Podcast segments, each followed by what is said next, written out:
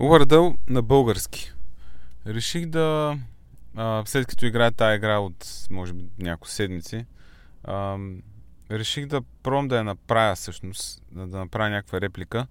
А, оказва се не е толкова лесна задача.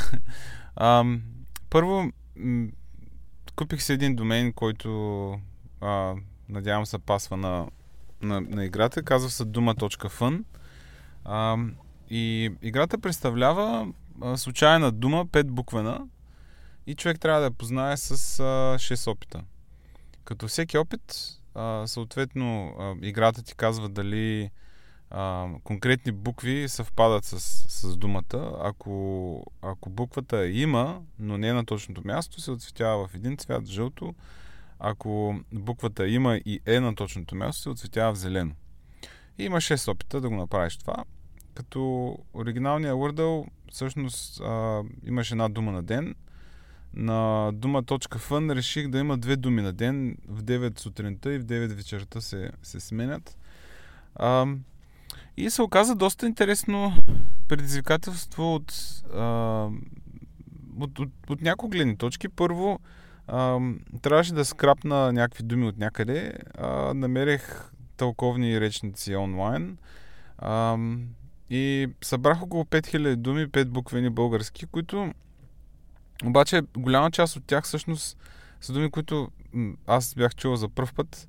А, и примерно днес думата, а, която се падна сутринта, е доста странна. Аз, аз не я бях чувал, примерно.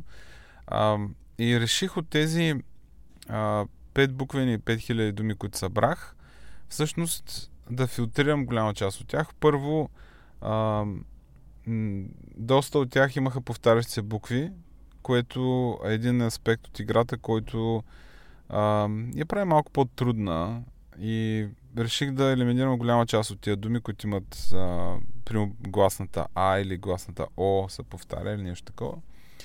А, и отделно самите думи ги прегледах естествено набързо и, и успях да ги да сведа а, до около 2000, от които всеки ден се избира една случайна.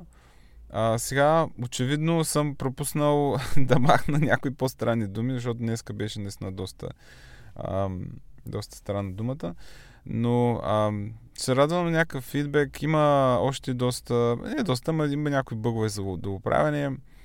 брояче, който отброява времето до следващата дума, например, а, всъщност не работи както трябва в момента. А, чисто технологично, оригиналният Wordle е всъщност един HTML файл с а, JavaScript файл. А, човека ползва Web Components за да го направи, а, което всъщност може би за повече хора не е толкова интересно. А, но всички думи, които а, играта използва, са всъщност в JavaScript бъндала на оригиналния Wordle.